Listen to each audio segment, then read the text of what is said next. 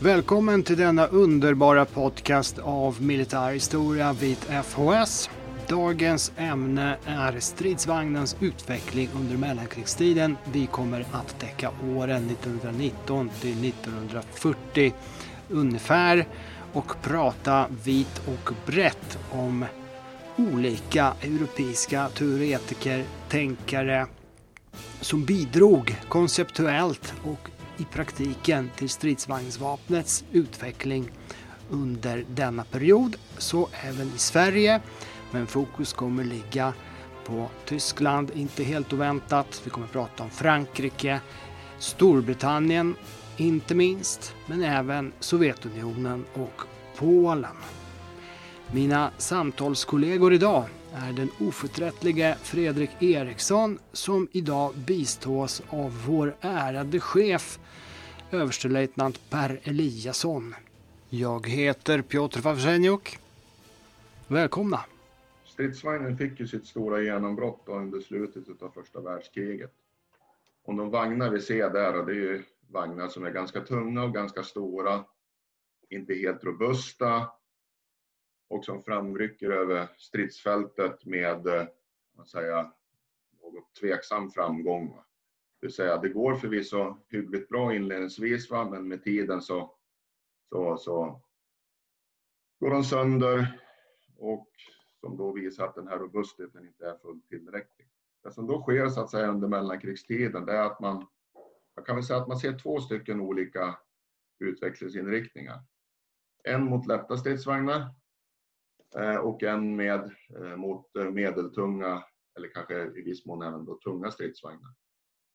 De lätta stridsvagnarna är tänkta för att lösa lite grann av kavalleriets uppgifter, det vill säga kringgångsföretag, spaningsföretag, företag på djupet, medan de då medeltunga, eller som du uttrycker kanske tunga vagnarna, eh, mera ska utöva ett understöd åt infanteriet.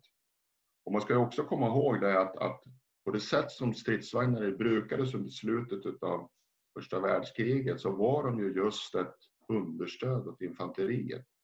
Därför att infanteriet ansågs ju som den levande kraften, den kraft som skulle fälla avgörandet. Och därför fick stridsvagnarna som artefakt en underordnad roll.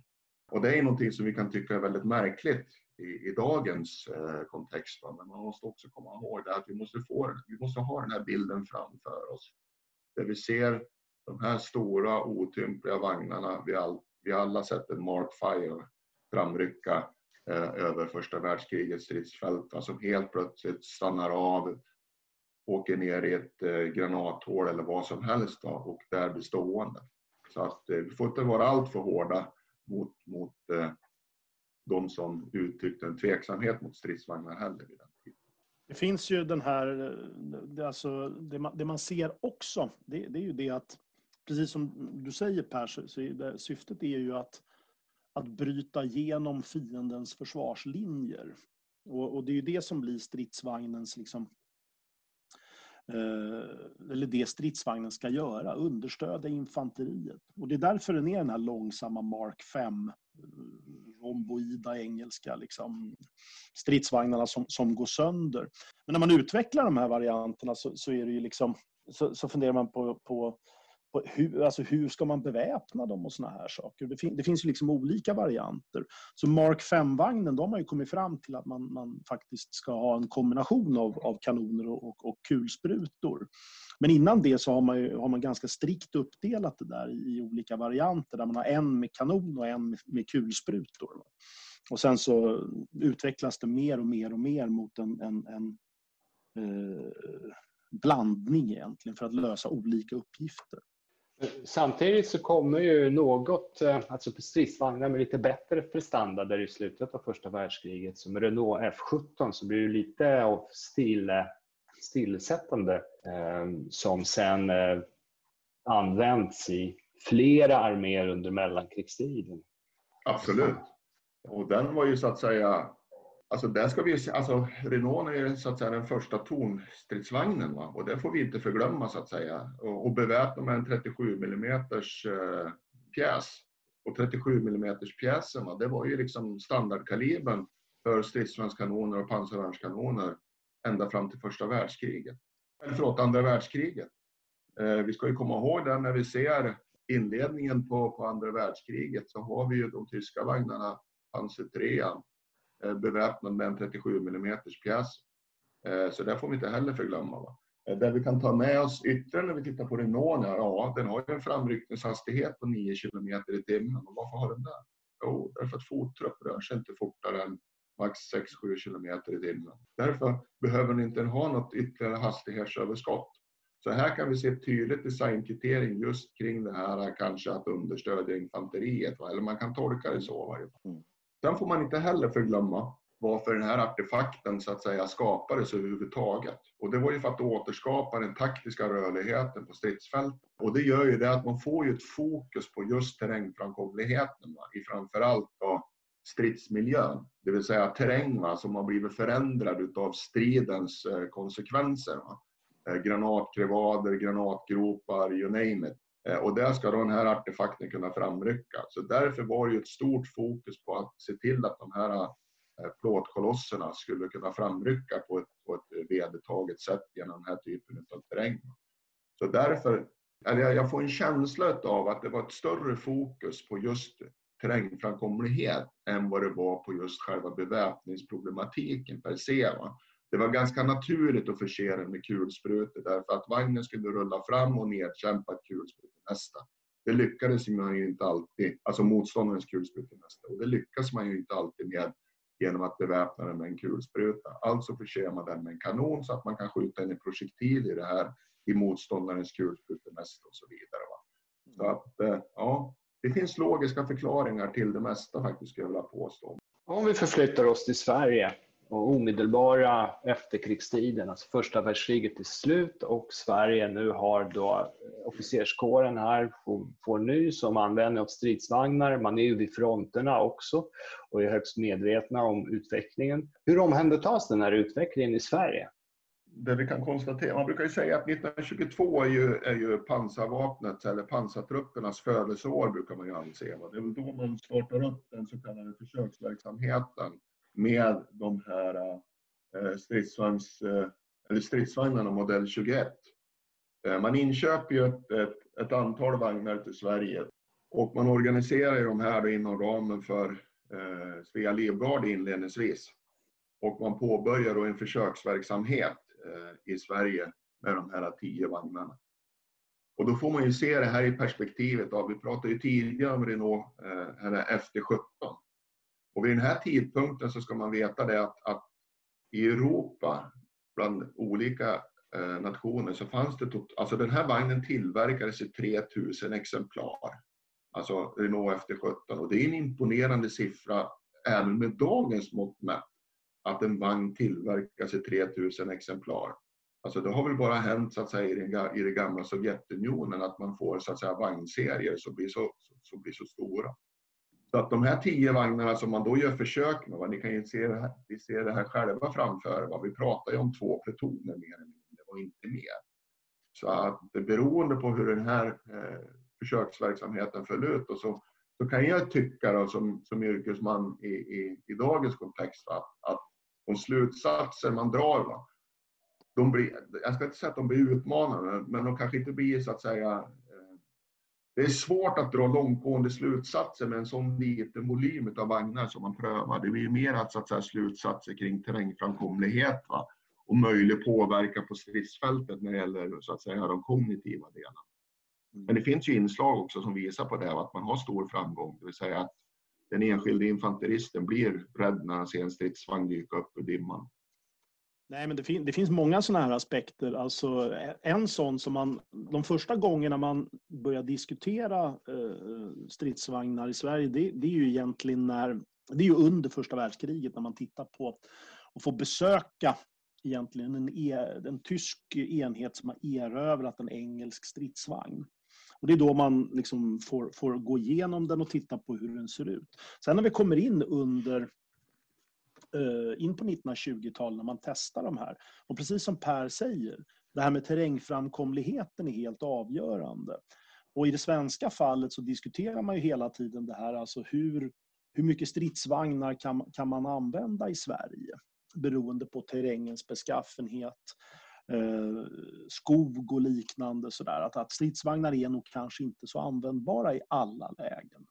Och fienden kommer heller inte kunna använda sina stridsvagnar. Så den diskussionen finns hela tiden i, i, i Sverige, alltså hur man ska eh, se på stridsvagnens inträde kontra infanteriet. Va?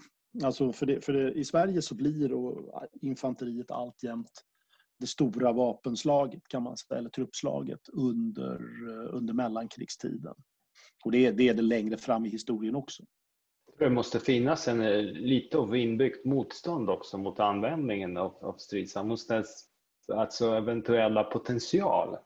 För eh, om man tittar på det från andra sidan Östersjön, det finns ju polska militärattachéer som kommer till Sverige och så observerar de, deltar de som observatörer vid olika övningar i början av 30-talet. Och de har ju också uppdraget att kränga diverse polsk materiel och svenskarna de ställer sig tämligen främmande till köp av stridsvagnar från Polen. Nu vet jag inte om det är just för att det var från Polen, men de fram, framhäver ju att, här, att ja, egentligen så går stridsvagnen bara att använda i Skåne. I övrigt så är terrängen så pass att vi har, vi har inte användning för, för de här stridsvagnarna. Och det, kanske, det kanske stämde med tanke på hur de här vagnarna var rent tekniskt, hur deras bandaggregat såg ut. Att det, det kanske inte gick att använda i, i svårare terräng.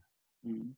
Och det visar sig också när man, när man läser så att säga, källorna kring det hela. Att när man använder sig då av de här modell 21 och gör de här eh, försöken i, i svår terräng. Ja, då ser vi bandaggregat som går sönder, vi ser band som går sönder och då är det ju inte konstigt att vi får ett antal officerare som börjar tvivla på den här artefakten, så att säga, förträfflighet.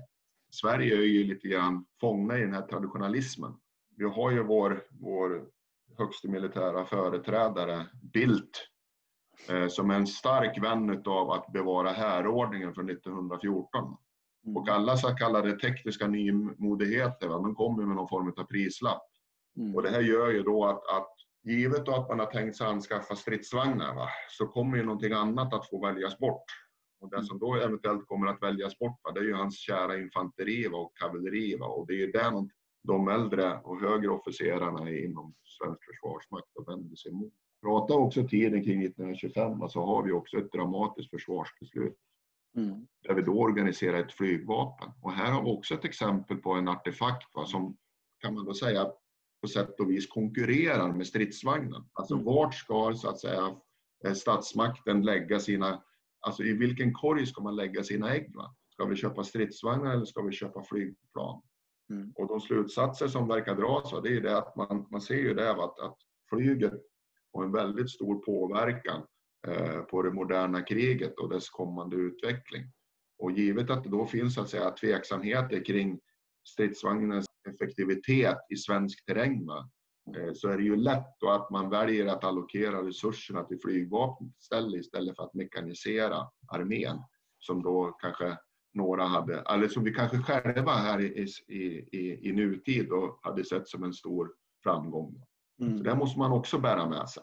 Ja, då. Nej, men man, funderar, man diskuterar ju samma saker när det gäller artilleri exempelvis. Alltså att eh, svensk, svenskt artilleri är, är eh, svenska artilleribataljoner har, har färre pjäser än andra eh, staters artilleribataljoner i såna här saker. Och det, det, det, det, är sådär, det är olika anledningar till det. Ett är brist på artilleri, men det andra är en, en sån här föreställning om att vi kan ändå inte gruppera tillräckligt mycket artilleri i den här jobbiga skogsterrängen och såna här saker. Så att vi behöver inte lika mycket och det får inte lika stor verkan. Så man har alltså samma typ av tankar omkring, omkring just tekniska, tekniska truppslag i, i ganska hög utsträckning, ganska långt fram i tiden. Och sen parallellt med det här ska vi också, vet, ska vi också bära med oss att det är andra artefakter som också diskuteras inom, inom eh, markarenan. Och det är ju pansarbilen. Absolut. Och, och pansarbilarna är ju någonting, jag ska inte säga att kavalleriet tar till sig dem, men det är i varje fall som man gör bruket av inom kavalleriet. Mm. Och det finns ju ett motstånd mot så kallad avhästning utav kavalleriet, va? vilket då gör att, att, att, för att då om möjligt att få behålla kusen, för man ser ju så att säga hästen och dess förträfflighet gentemot den här maskinen va? som ständigt går sönder när man framrycker i terrängen. Va? då säger man ju det att ja, men vi har redan tagit till, eller ja, man säger, man, man kan läsa sig till, så ska jag väl uttrycka, uttrycka det, att vi, vi gör ju bruket av pansarbilarna, så räcker inte det. Man får den känslan i varje fall. Va? Så att låt oss behålla hästen tillsammans med pansarbilar va? och så låter vi, låter vi infanteriet ta hand om stridsvagnen. Och det är ju det vi också ser lite längre fram när man då organiserar 39 när Göta Livgarde läggs ner så sprider man ju på vagnarna då på I9 och på I10 i Strängnäs. Det vill säga då går ju stridsvagnarna ut till infanteriet och de går ju inte till kavalleriet. Nej. Nej, men det, det, är precis, man skapar ju de här eh, vad heter kombinerade regementen, tror jag man kallar dem, mm. inom infanteriet, där man då ska ha en pansarbataljon och en, en, en, en infanteribataljon. Liksom, så ska man samverka med de här, har man tänkt sig. Eh, det blir ju inte så där jättemycket samverkan, men, men det, det, är ändå så man tänker och det är ju symptomatiskt. Stridsvagnen hamnar hos infanteriet i Sverige i, i mycket högre utsträckning än hos kavalleriet. Eh, så, och det, där, det pekar i, precis i den här riktningen. Hur man, hur man liksom tänker sig att, att, att stridsvagnen ska användas. Den ses som understödsvapen? Ja, i, hög, i högre utsträckning. Ja. Och det är inte svårt att, att föreställa sig det här. Va? För att, eh, när, vi, när vi betraktar kavalleriet som fenomen va, så ser vi ju ett truppslag va, med stark offensivanda. Eh, och stridsvagnen som vi gör bruket av den, utav den idag va, så är ju det ett offensivt anfallsvapen. Får man väl säga.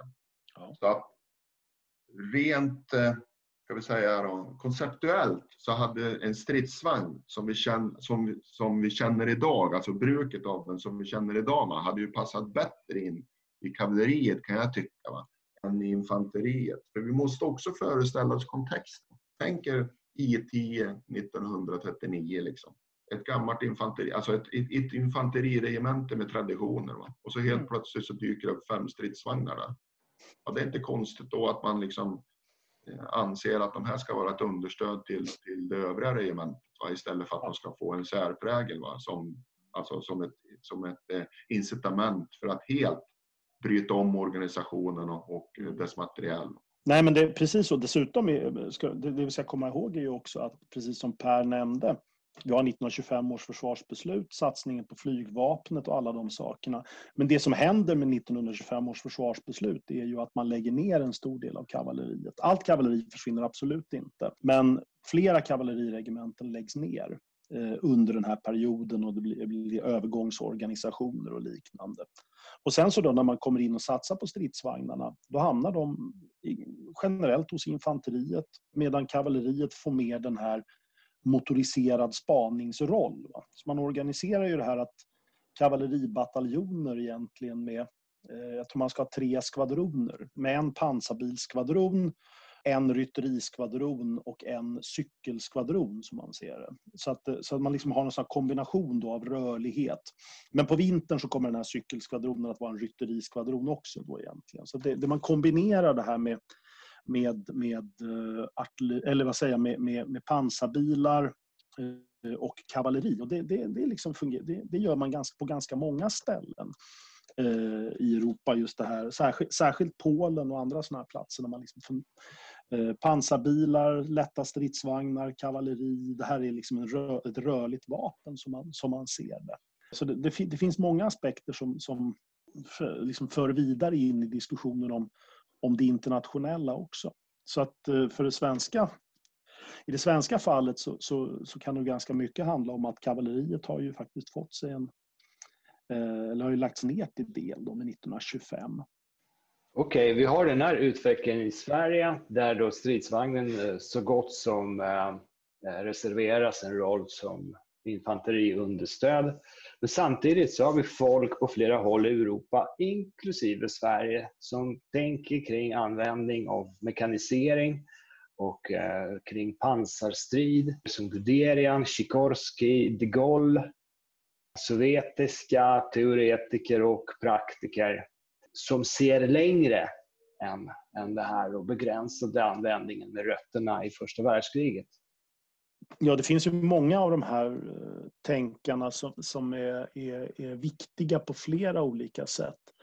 Eh, någon, någon, en sån här som man inte ska glömma i sammanhangen, det är, det är, ju, det är ju Fuller, JFC Fuller, den här engelske tänkaren. Eller generalen, han är ju, är ju general och ägnar sig ibland åt stridsvagnar och såna här saker. Eh, han, han är ju en rätt problematisk person, så han kommer ju aldrig ha liksom den här den här ledande rollen i att utveckla stridsvagnsvapnet annat än konceptuellt. Va? Men han, han, är trots allt den som influerar väldigt många andra. Eh, även om, även om hans, eh, han, han, hans betydelse till viss del kanske har, har överskattats på grund av liksom källtekniska skäl. Alltså att, att Basil Liddelhart som får intervjua de här tyska generalerna efter andra världskriget eh, får uppgiften från Guderian att jo minsann vi läste Fuller varje dag och två gånger på söndagen. Det ligger lite i sakens natur att man berättar då för, att, för, för Basil Liddelhart att Fuller och hans Littlehearts läromästare då liksom har varit oerhört viktig. Så att, men det som man kan se som är väldigt tydligt och väldigt intressant det är ju det här att likartade idéer om hur stridsvagnar ska användas eh, uppkommer i stort sett eh, eller på olika platser i Europa. Eh, för det är främst i Europa det här, man diskuterar det här. USA inte, inte tillnärmelsevis lika mycket. Och, och, inte heller i Japan. Ja, där, där, diskuterar man stridsvagnen som ganska mycket som infanteriunderstöd, inte helt olikt Sverige kanske på, just i det avseendet. Så det finns flera olika liksom, parallella eh, utvecklingslinjer som ibland sammanfaller också, att de här liksom, linjerna skär varandra. Där, man, där många har liksom samma, samma tanke om det här med samverkan, om hur, hur, hur liksom, enheter ska samverka med varandra. För det var en sån här sak som dök upp i huvudet på mig nu som är, som är ganska intressant, för det ger en, trots allt en vision om hur man tänker. Och då, då återvänder man till, till det svenska perspektivet. Tittar man på eh, infanterireglementet 37 så finns det liksom ett antal bilder i det här reglementsverket. Va? Alltså hur, hur infanteriet ska strida.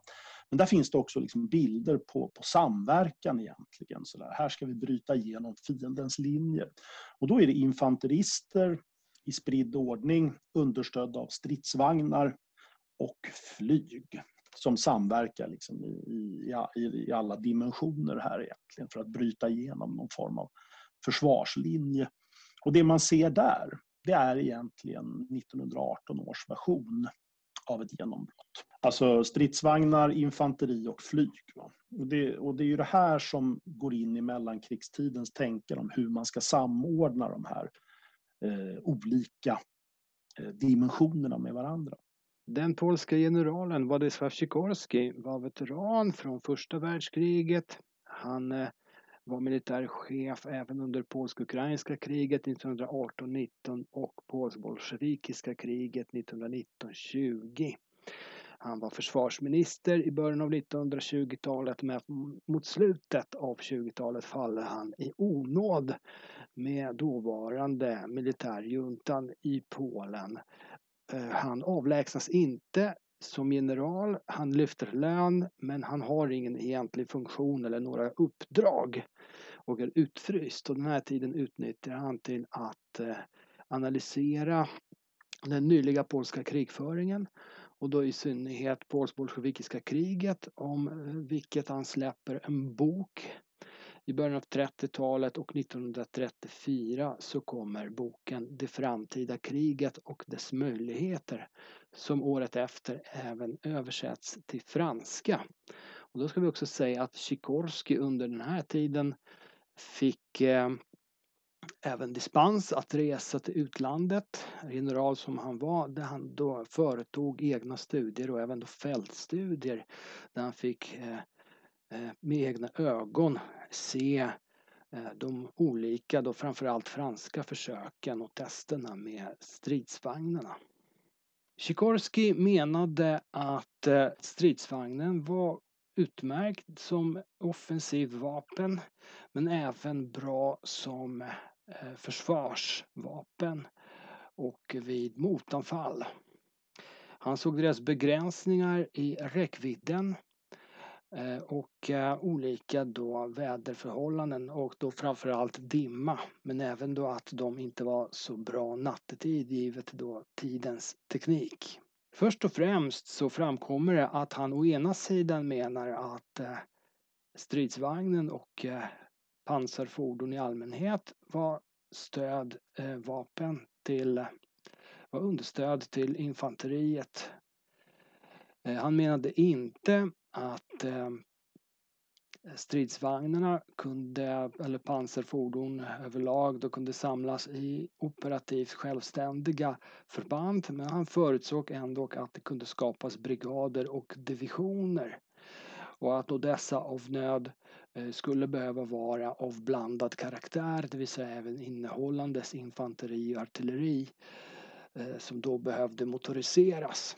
Men givet eh, den teknik som han kände till så menar han att ändå att den här räckvidden som redan nämnt var ganska begränsat.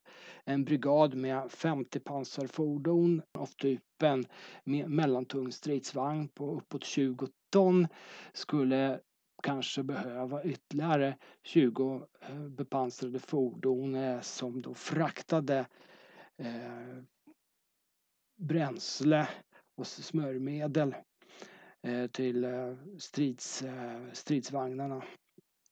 Med andra ord så var räckvidden då begränsat, möjligen upp till maximum 90 kilometer. Så något egentlig genombrottsvapen var inte stridsvagnen men han ansåg dock att den erbjöd då de här möjligheten att bryta fronten om än inte följa upp eh, genombrottet om jag får rätta mig själv.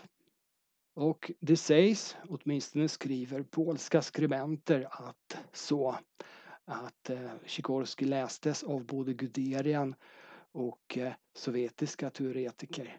Och det är känt att han eh, även läste John Fuller och följde den militära press, pressen, inte minst den sovjetiska. Så det fanns ju uppenbarligen en rundgång av idéer.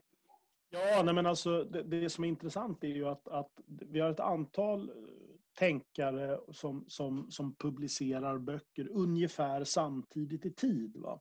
Och idéerna skiljer sig inte sådär jättemycket från varandra. Du nämnde ju de Gaulle här. De Gaulle, de Gaulle är ju egentligen känd för två böcker. Bortsett från att han har, har liksom eh, smeknamnet överste motor eller kolonel Motor som han kallas med jämna mellanrum. Den första boken skriver han 1932. Så den, kan, den kan egentligen, vad ska vi säga, Värjspetsen, Le Fide Le P. Alltså det, det, är hans första bok. Och det, det, det, handlar just om pansarförbanden. Att pansarförbanden ska vara liksom spetsen på, på, på, på svärdet här egentligen. Och, och, 1934 så kommer ju nästa bok, den här liksom mot yrkesarmén, eller Verla du métier, som ju är liksom eh, vad ska man säga, en uppföljare nästan på hur man ska organisera de här, de här pansarförbanden som ska vara liksom bergspetsen som han tänker sig. Eh, men det är också en del i, i liksom en, en, pågående politisk konflikt mellan höger och vänster och mellan officerskår och politiker i Frankrike. Eh, så att det finns ganska många likartade idéer eh, i Europa som, som kommer ungefär samtidigt. Eh, britterna är, är, ju, det som är intressant med britterna är ju det att man, man, man är ju de som egentligen uppfinner stridsvagnen eh, och leder utvecklingen ganska, eh, ganska länge under första världskriget. Va? Men när vi väl kommer in under mellankrigstiden så tappar ju de momentum. I och för sig så, så, skapar man det som kallas för den här Experimental Mechanized Force 1927 som är där man utvecklar egentligen mekaniserad krigföring och tänkandet omkring det. Under Fuller? Under Fuller, ja. Det, det, det, precis så. Men det man kommer fram till samtidigt är ju att det här ska vi inte ha. Det är det som blir slutsatsen av, av Experimental Mechanized Force. Eh, så man avskaffar liksom det här systemet. Men tankarna därifrån går in i den brittiska stridsvagnsutvecklingen under slutet av 30-talet. För det är då vi ser det här, det som Per nämnde inledningsvis, där, med infanteristridsvagnar eller kavalleristridsvagnar och liknande. Och det här finns i alla stater, det, det är liksom ingenting som är specifikt för Storbritannien. Men eh, Storbritannien är de som egentligen kanske längst håller fast vid den här uppdelningen. Så långt fram under andra världskriget så ser man eh, olika stridsvagnstyper som, som kallas för bland annat cruiser tanks, eller liksom kryssarstridsvagnar. Va? Och det, är, det är Crusader, det är Cromwell och det är Comet. Det är liksom de här brittiska stridsvagnarna som, som är tänkta att vara genombrott, eller så vagnen som ska utnyttja genombrottet. Eh, sådär, när, man, när man väl har brutit igenom. Och det där är en uppdelning som kommer just med det här 1927, Eh, Experimental Mechanized Force, och hur man tänker omkring infanteristridsvagnen. Och infanteristridsvagnarna är exempelvis de här ganska välkända Matilda-stridsvagnarna. Eh, A11 och eh, nu har jag glömt vad den andra är, om det är en A12 eller något sånt där, jag vet inte. Men det är Matilda-stridsvagnarna tungt, tungt bepansrade långsamma saker som tyskarna inte kan slå ut sen 1940 när vi kommer där med, med sina pansarvärnspjäser. Så det finns liksom de här ganska långa linjer från 20-talet. Jag kan ju också kommentera, du nämnde de Gaulle, så det, den politiska omöjligheten att realisera hans tankar är också bidragande till att Sikorskis idéer inte förverkligades i Polen i någon utsträckning var ju att han var i politisk onåd. I början av 20-talet var han på toppen av sin karriär försvarsminister efter att ha varit framgångsrik militärchef. Mm. Eh, sen blommade han återigen ut under, under krigstiden. Men jag tror att det är just det där att han, han var bara en... Eh, mm. Han sågs blott som en författare. Då, då måste vi gå på den, den som kanske mest är känd för att ha skrivit om pansarstrid. Och det är Heinz Guderian. Eh, och det är så lustigt då att, att Fredrik då tar upp så att säga J.F.C. Fuller och Basil då, därför att den som då skriver så att säga det kanske det mest kända verket om pansarkrigföringen, nämligen Heinz Guderian och hans bok Achtung Panzer. Mm. Han är ju väldigt inspirerad av J.F.C. Fuller och eh, Basil Littlehart. Heinz Guderian är ju den som översätter eh, Fuller och Basil Littleharts verk till tyska va? i och med att eh, Heinz är ju tämligen språkbegåvad. Mm. Han kan ju både läsa engelska och franska och förstå det dessutom. Mm. Det som är intressant med, med Guderian det är att han är så starkt förknippad med blitzkrigskonceptet. Mm. Eh, men om man studerar lite noggrannare så kan man, eller det, det jag i varje fall kan utläsa, va, det var egentligen det är inte konceptet som sådant som man gör tydligt, utan just återskapandet av rörelsen på stridsfältet. Han pratar mm. väldigt mycket om rörelsen. Mm. Eh, och att det är rörelsen, och manöverna, som då ska paralysera motståndaren. Sen ska man ju också komma ihåg att Heinz Guderian, han var ju signalist i botten han var inte alls så att säga befläckad av eh, något arv från, från infanteriet och så vidare, utan han kom ju från ett tekniskt truppslag. Så han såg ju vikten då kanske av samordning och så vidare. Eh, och det här gör ju då att, att han kan väl om möjligt och kanske tänka, eller man säger så här, han, han är inte så tyngd utav det arv som man har att ta vidare. Utan därför kan han ju vara ganska fri i sina tankar kring det här med motorisering och teknikens införande i, i de väpnade stridskrafterna. Så att eh, om man ska sammanfatta Guderian och hans tankar så kan man se att, att han är en stor vän av motorisering, en motorisering utav alla truppslag. Mm. Och att det han vill göra va, det är att han vill återskapa rörelsen på stridsfältet. Och att rörelsen då ska om möjligt då, framkallar den så kallade systemchocken eller paralyserandet hos motståndaren. Mm. Man ska komma ihåg det att, att Heinz Gudera blir major eh, och det är ju visst, en hyggligt hög grad, men inte så jättehög grad om du ska ha en påverkan på en försvarsmakt. Det blir han ju först 1927.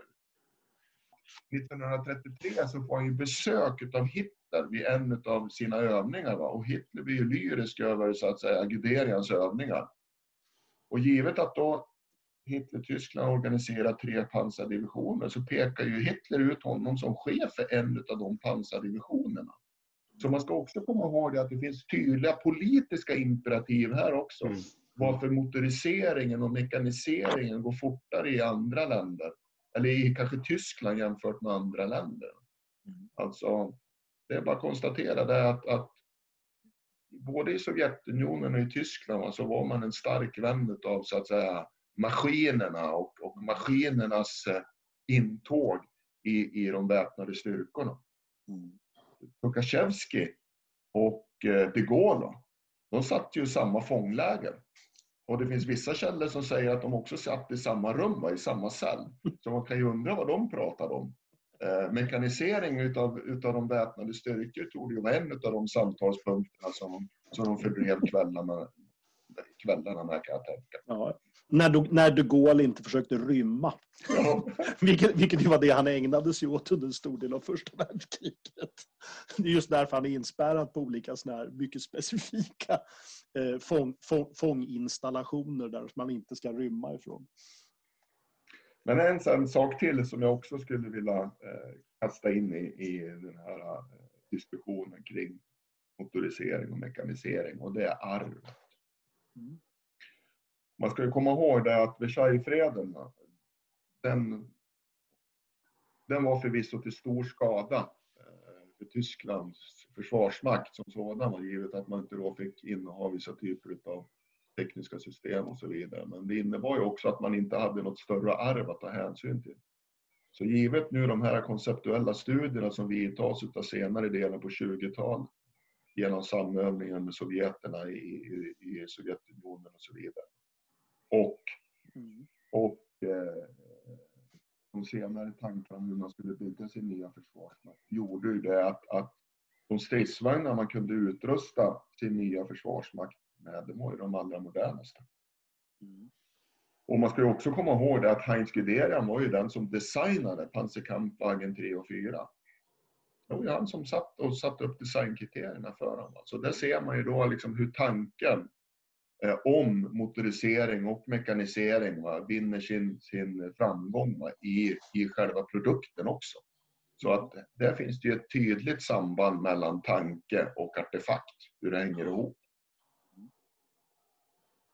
Nej, det finns ju en sak som du nämner här just med, med designen av stridsvagnarna. För det är precis det du säger om, om Goderian och det här med samverkan mellan olika truppslag. Det är ju helt avgörande.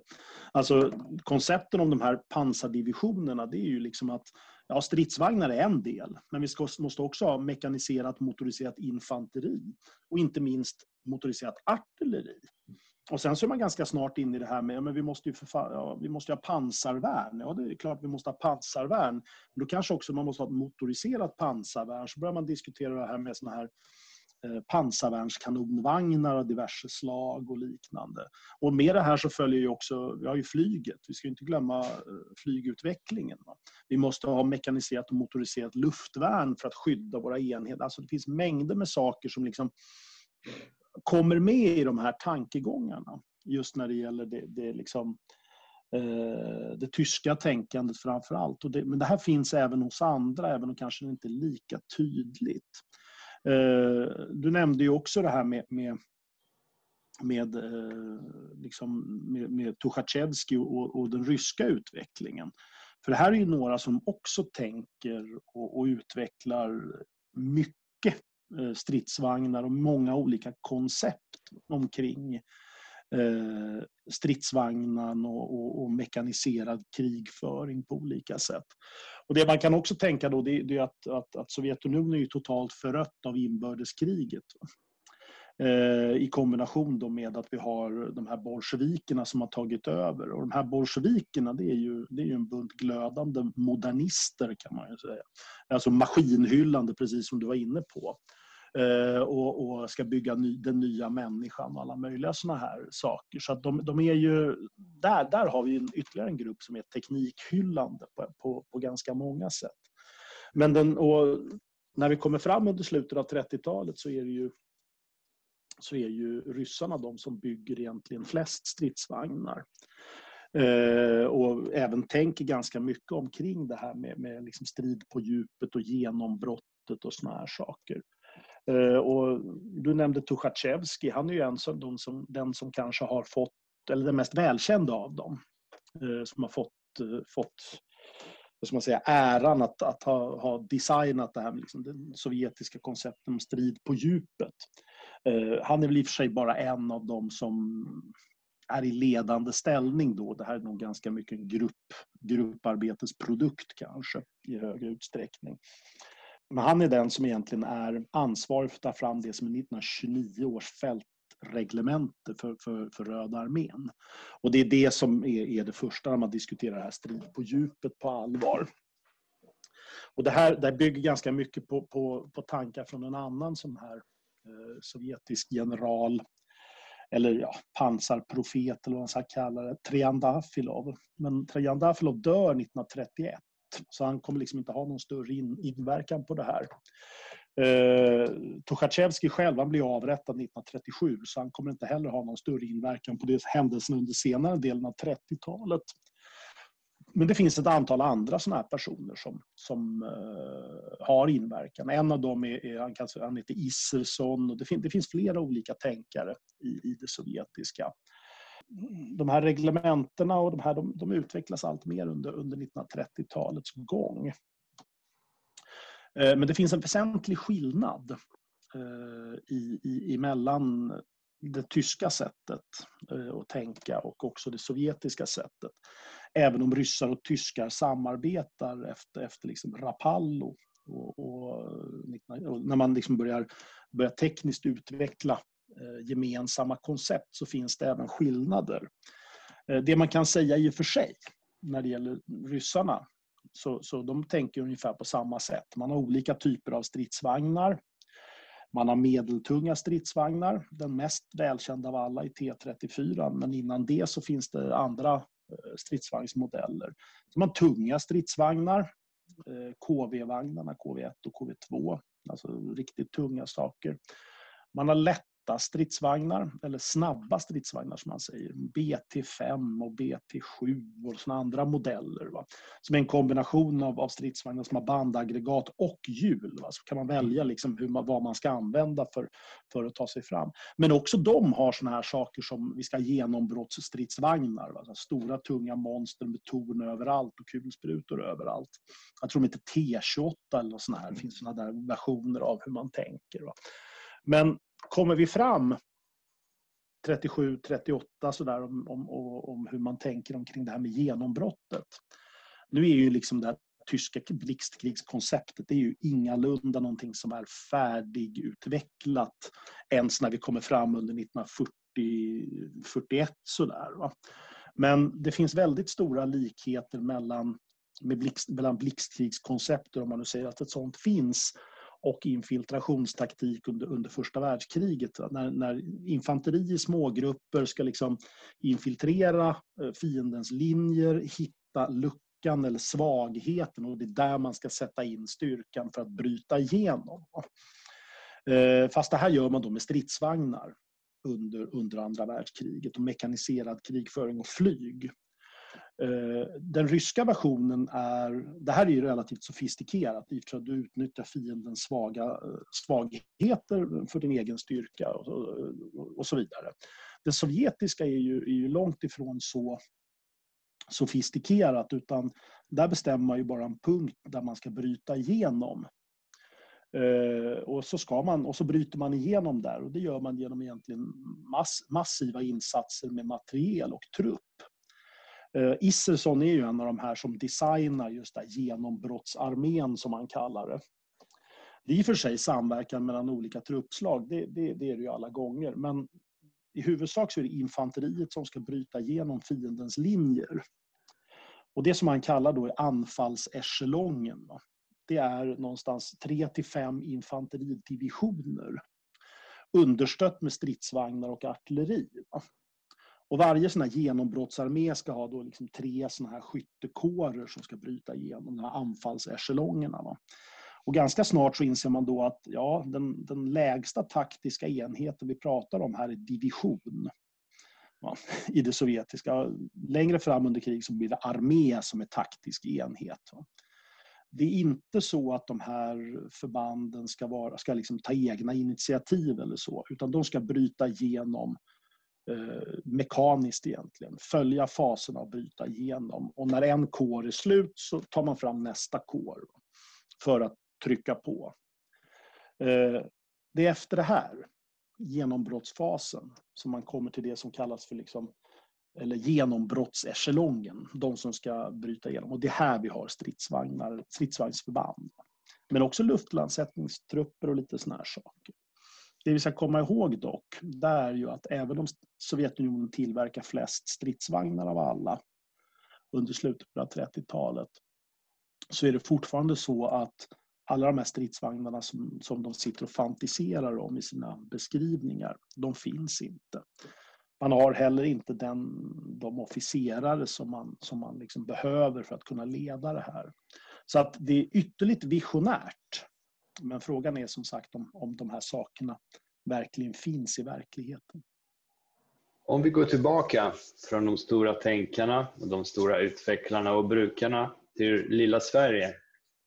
Så, det, det var inte bara Försvarsmakten som utvärderade stridsvagnens användningsområde utan det fanns även enskilda officerare som bidrog till militära tänkandet genom att författa egna verk och egna artiklar. Då tänker jag närmast på paret Bratt och Lundblad. Det var ju två stycken herrar då, eh, verksamma vid eh, stridsvagnsbataljonen eh, vid Göta livgarde. Och eh, deras alster och stridsvagnsvapnet, eh, jag har själv läst det och det är väldigt intressant Eh, utifrån den aspekten att det är, jag skulle vilja säga det att det är mer eller mindre en allomfattande undersökning om läget när det gäller mekaniseringen utav eh, egen och andras försvarsmakter i Europa vid den här tidpunkten. Jag, tar, jag, kommer ihåg, jag vill minnas också att man till och med tar upp USA inom ramen för den boken. Va? Eh, och det som är så roligt att när det gäller den då, det är det att man känner igen mycket av de här tankarna som vi även har tagit upp tidigare inom ramen för det här samtalet. Eh, men att boken kommer ut redan 1935. Eh, och det finns ju källor som säger det, att mycket av skrivningarna som, som är skrivna i boken Stridsvagnsvapnet, de, de går också att återfinna i Achtung Panzer. Om man nu gör en positiv tolkning av det hela. I den boken kan man då utläsa så att säga en, en översikt över hur det ser ut i, i respektive land i Europa kring, kring eh, mekaniseringen som sådan. Den utgångspunkt som de har haft att, att utgå ifrån och hur man har utvecklat det här och per se. Och där man kan eh, drista sig till att säga va, det är att, att, när man läser det här så ser man ju det att Frankrike är ju väldigt aktiva inom ramen för, för eh, utvecklandet utav stridsvagnar Eh, och mekaniseringen ut, utav, utav stridsvagnsvapnet så att säga, under den här eh, tiden. Det finns många exempel på, på väldigt framsynta stridsvagnar. Va? Men kanske då behäftade med så att säga, de begränsningar som de fanns inom ramen för franskt, eh, all, alltså det allmänt vedertagna konceptet om att stridsvagnar skulle understödja infanteriet ganska tunga vagnar med en kraftig beväpning men med gott skydd. Va? Eh, men kanske inte så rörliga på stridsfältet som de borde vara. Och framförallt inte försedda med någon form av radio va, som möjliggjorde samordningen, va, som var kanske den stora fördelen med de tyska vagnarna. Det vill säga en vagn som är byggd egentligen runt, runt eh, chefen, eh, dess skytt och som möjliggjorde samordningen utav, utav samtliga eh, vagnar inom ramen för, för pansarbataljonen eller stridsvagnsregementet. Det där är en jätteintressant aspekt för att, för att det är ju det när man kommer fram och ser sen under, som vi har talat i, i tidigare poddar om, om eh, fälttåget mot Frankrike. Va? Och just de här franska vagnarna som, som, som tyskarna stöter på de här Char B1 och såna här saker. Alltså som, bristerna ligger ju främst i att, i att vagnen har, har alltså dålig drivmedel, drivmedelsmängd, så man har dålig rörlighet egentligen. Men det är konceptet som det, som det blir problem med eftersom de är underställda infanteriet. Sen får ju fransmännen en massa andra idéer sen under 1940 va?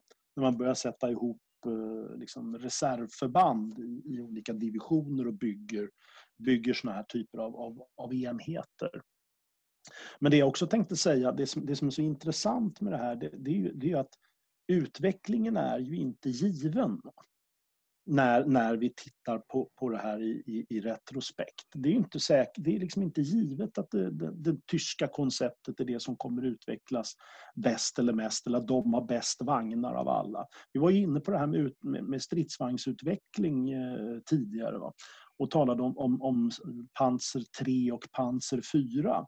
Alltså, det är inte helt jättesvårt att översätta det där. Panzer 3, det är en sån här genombrottsvagn. Det är den som ska liksom gå igenom motsvarande en kavallerivagn eller en kryssarstridsvagn. Det är därför den har en pansarvärnspjäs på 37 mm.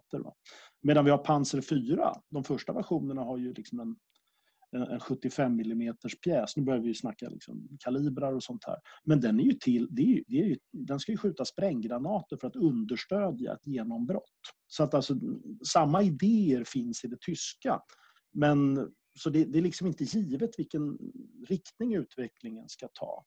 En sak som vi inte har talat om, och det, det, kan, man, det kan ju bara nämnas kort, det är ju det att under Västfälttåget så är ju många av de här tyska vagnarna är ju liksom inte eh, tyska.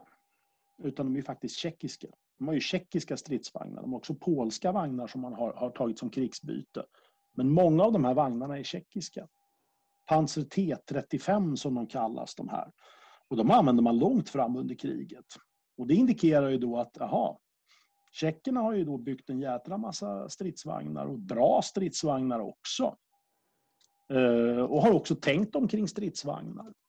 Men eh, det här utvecklas liksom inte eftersom man då eh, eller Münchenuppgörelsen och, och, ockupationen och liknande. Så att utvecklingen är ingalunda färdig. Och det, det, det, är därför det är så intressant att studera de här tänkarna, för det kan gå vilken väg som helst. Och det är ju så att liksom Bratt, Bratt och Lundblad, de är, det är ju eh, det är ovanligt framsynt. Egentligen. Så de, de, de, de eh, försvarar väl sin plats vid sidan av Sikorski och, och, och Guderian och andra. Det är liksom inte så att deras tankar är, är liksom sämre eller ligger på en annan nivå. Utan det är bara det att ja, det hampade sig så att de här kanske har blivit mer bortglömda än andra. Egentligen. Så medan svenska officerare gärna läs, har läst Guderians Achtung Panzer i översättning så, så är det inte lika många som läser Bratt och Lundblad. Vilket man kanske borde göra i lika hög utsträckning. Mm. Och någonting som jag också tycker är intressant här, det är just som, som Fredrik tar upp här, det är alltså en diskussion kring koncepten. Mm. Eh, och här ser man ju då den påverkan som Guderian hade då på det tyska konceptet. Givet att han var med och formulerade konceptet och så sen också fick vara med och designa de vagnar som ingick i konceptet. Och det här gör ju då liksom att, att tanke, handling och artefakt hänger ihop. Alltså kanske på ett sätt vi ska inte säga att det, det, franska konceptet inte hänger ihop, för det var ju uppbyggt kring det här med linjär krigföring och så vidare. Mm. Så, att, så att det hänger också ihop i sin logik. Va? Men det, när de här två koncepterna möts, va, då visar det sig att ett koncept är mer framgångsrikt än, än det andra. Man kanske hade underskattat så att säga eh, effekten utav manövern, framförallt på det kognitiva planet hos fransmännen. För de flesta franska stridsvagnar, de blir inte utskjutna utan de blir övergivna. Ja. Och det är någonting som man kan fundera över. Mm. Mm. Nej, men det, det, här är precis det som, som är det intressanta. Men det, det är också det här, det, som, som, du sa, liksom att ja, det finns två olika koncept som möts här. Men, det, men det, som vi inte vet är ju om fransmännen hade använt ett annat koncept. Hade det tyska då varit framgångsrikt? Eller är det så att det tyska konceptet blir extra framgångsrikt mot just det här linjära sättet att tänka. Och med faser och, understöd och långsamt och sådär. Så att det, det, det, finns den aspekten också. Att liksom ett koncept möter en fiende som agerar på ett visst sätt. Och det är nu vi hamnar i liksom vad, vad i, i, vad är militärhistoria? Hur ska vi förstå militärhistoria? Och vilka slutsatser kan man dra för framtiden? Det, det, det är ju det att det här fallet är ju, är ju ett enskilt fall. Exakt. Och det är det som blir så oerhört intressant. Mm. Särskilt om man drar slutsatsen sådär att, att uh, långt i efterhand. Va? Att ah, det här tyska sättet att kriga, det, det är så man ska göra. Eh, just eftersom att, titta här, man besegrar Frankrike 1940. Ja, jo, men, men det är trots allt ett enskilt historiskt fall. Eh, och det fungerade där. Men det är ingenting som säger att det skulle fungera på 1980-talet eller någon annanstans om inte faktorerna är exakt de samma. Och sen finns det ju exempel om vi just pratar om Frankrike 1940. Eh, och då har jag ju en liten, jag ska inte kalla det för solskenshistoria, men rätt. En, en, historia som jag kan tycka är väl värd att nämnas, va? det är om den här eh, kände kapten Bilott. Mm. Som då gör sitt rideföretag här ner mot en tysk ställning va? och skjuter ut 11 stycken tyska stridsvagnar. Mm. Eh, för han bestämmer sig för att inte vara särskilt linjär, va? utan han blir tämligen olinjär. Va? Han gjorde två rider. Och det gör ju det att liksom, hans vagn tar 140 träff. Och då kan man ju fundera på hur det eventuellt skulle kännas när man sitter i den där vagnen och hör hur det bara smäller till i plåten va? 140 gånger. Va? Och det indikerar ju på en, på en, en vagnchef och en besättning va? med ett mod va? Som, som är väl värt att nämna. Va? Och vad hade hänt om det franska, den franska armén hade haft 100 Captain Bilott eller 1000 Captain Bilott?